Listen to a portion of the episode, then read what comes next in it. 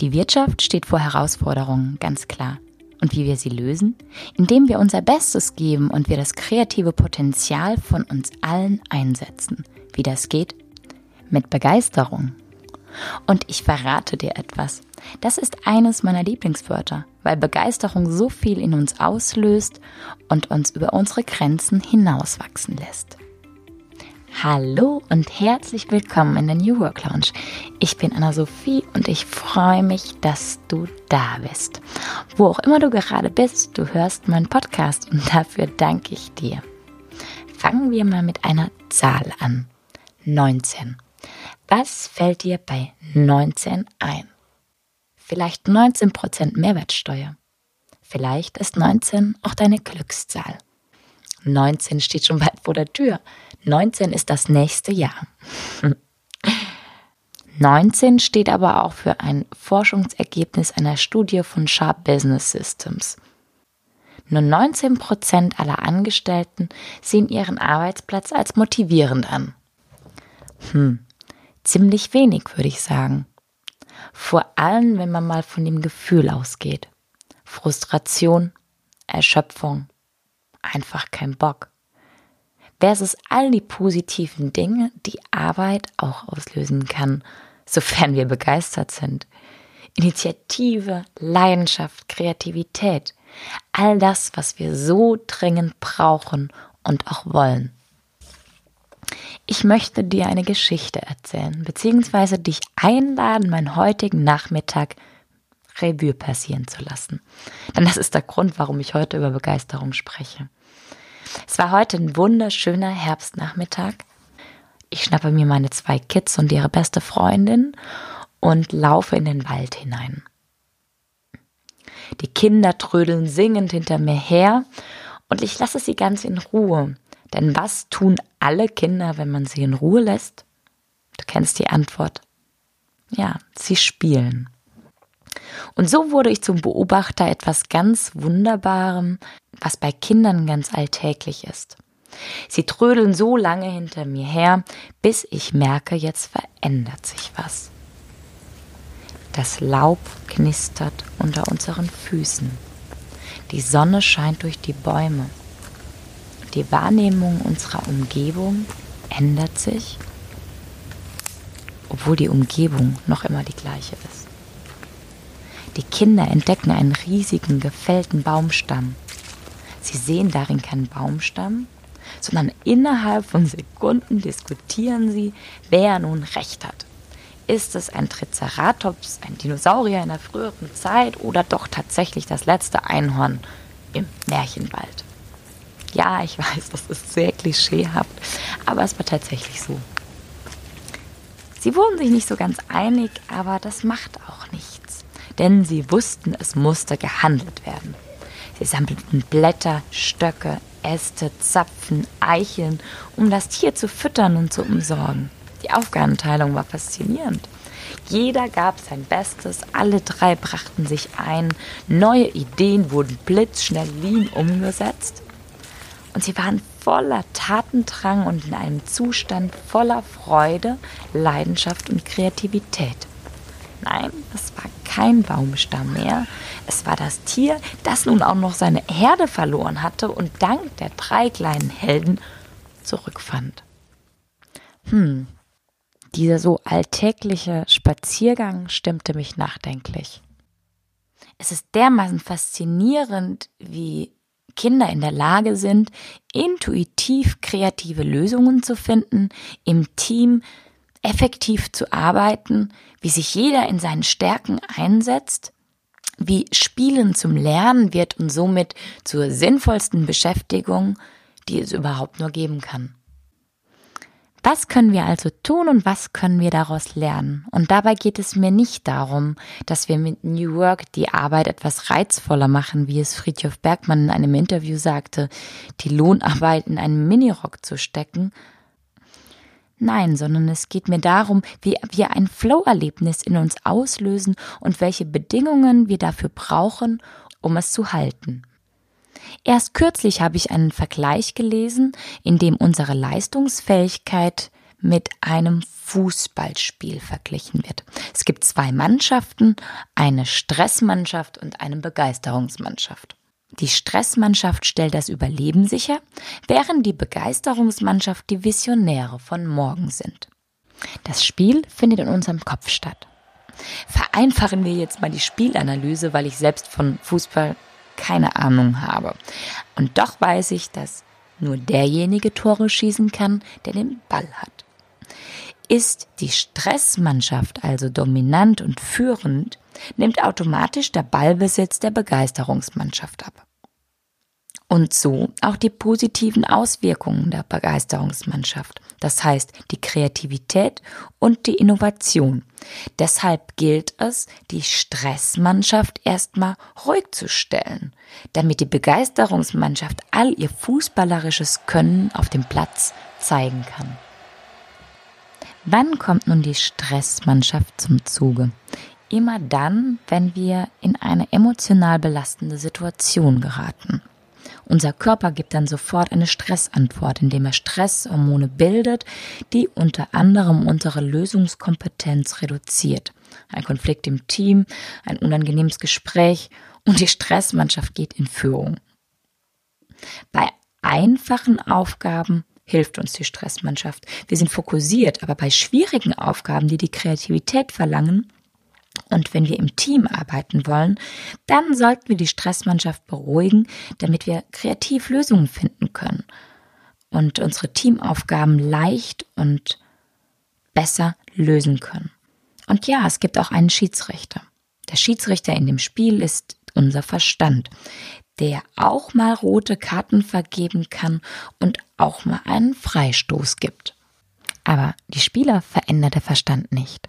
Übertragen wir das Fußballspiel mal auf die Arbeitswelt.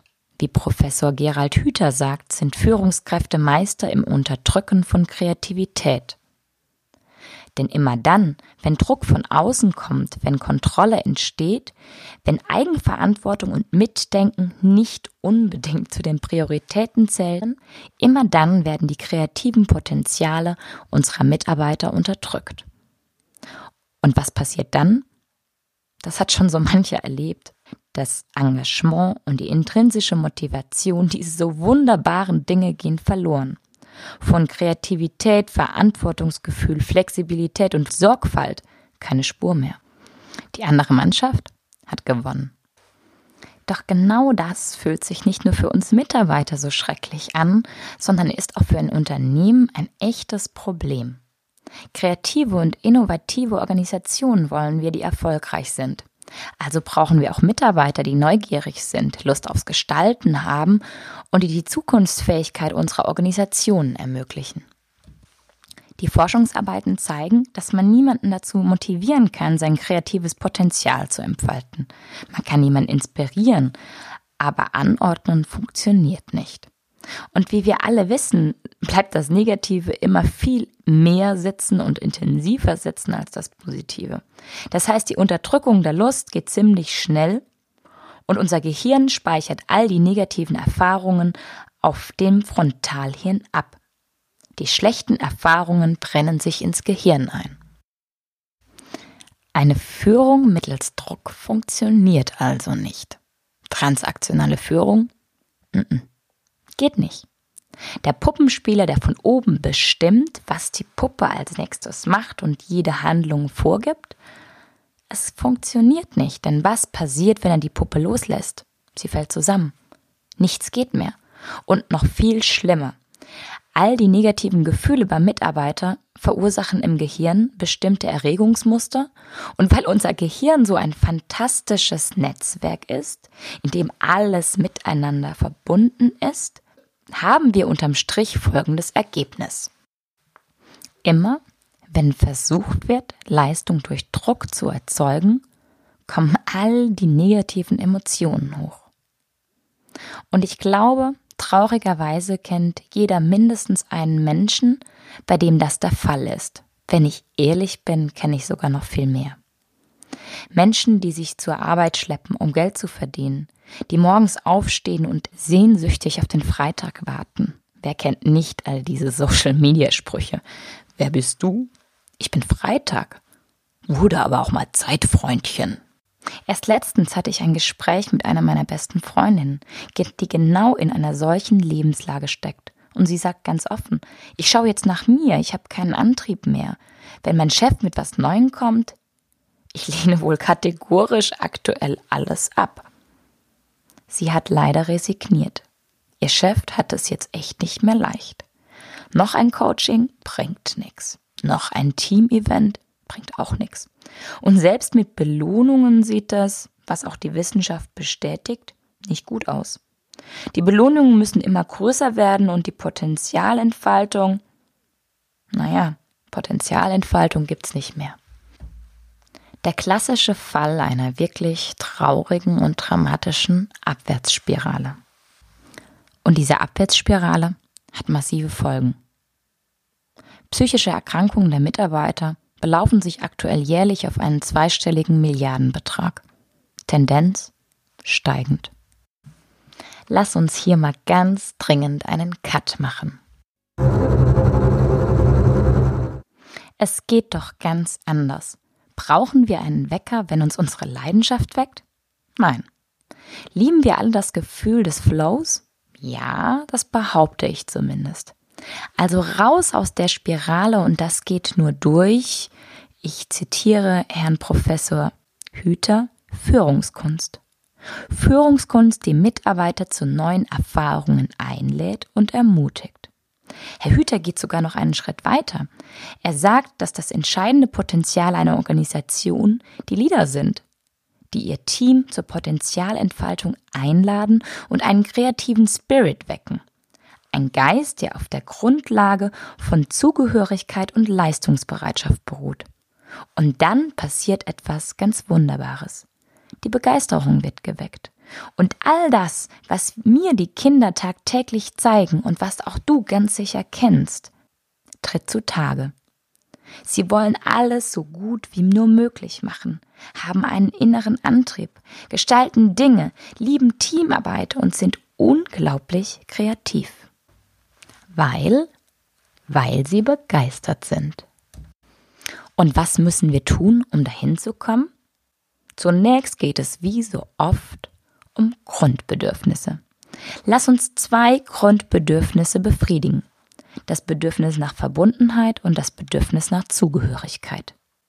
Zeigen wir unserem Team, wie wichtig sie uns sind, dass sie dazugehören, wie sehr wir sie wertschätzen und unterstützen sie in schwierigen Situationen und stehen mit Rat und Tat zur Seite. Lassen wir jeden im Team verstehen, wo wir stehen, was wichtig ist und uns gemeinsam eine Vision entwickeln, die uns verbindet. Lassen wir das gesamte Team mitgestalten, damit sich das Potenzial von jedem entfalten kann. Denn ohne Gestaltungsspielraum ist Frustration voraussehbar. Stecke mich, Anna Sophie, in ein Unternehmen, in dem ich nicht wirken kann. Und glaub mir, ich gehe ein wie ein ganz armes, durstiges Blümchen.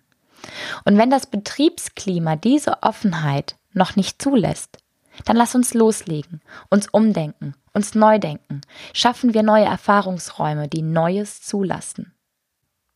Lass uns Herausforderungen leben. Wir lieben Herausforderungen und wir brauchen sie. Nur so wird in unserem Gehirn eine emotionale Erregung ausgelöst und wir fangen an, nach Lösungen zu suchen.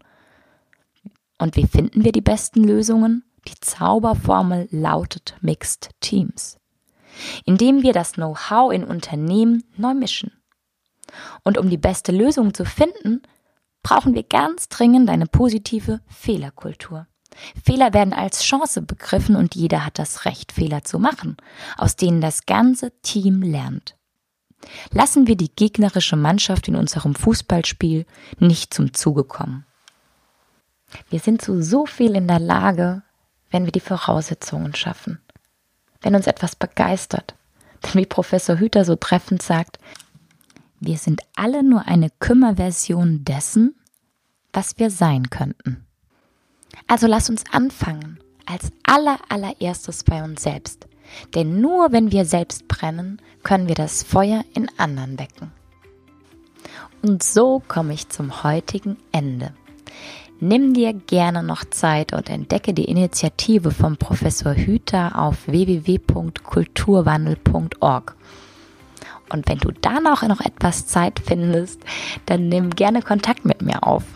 Und wenn dir die Folge gefallen hat, dann like, bewerte und schreib mir. Ich freue mich auf dich. Deine Anna-Sophie.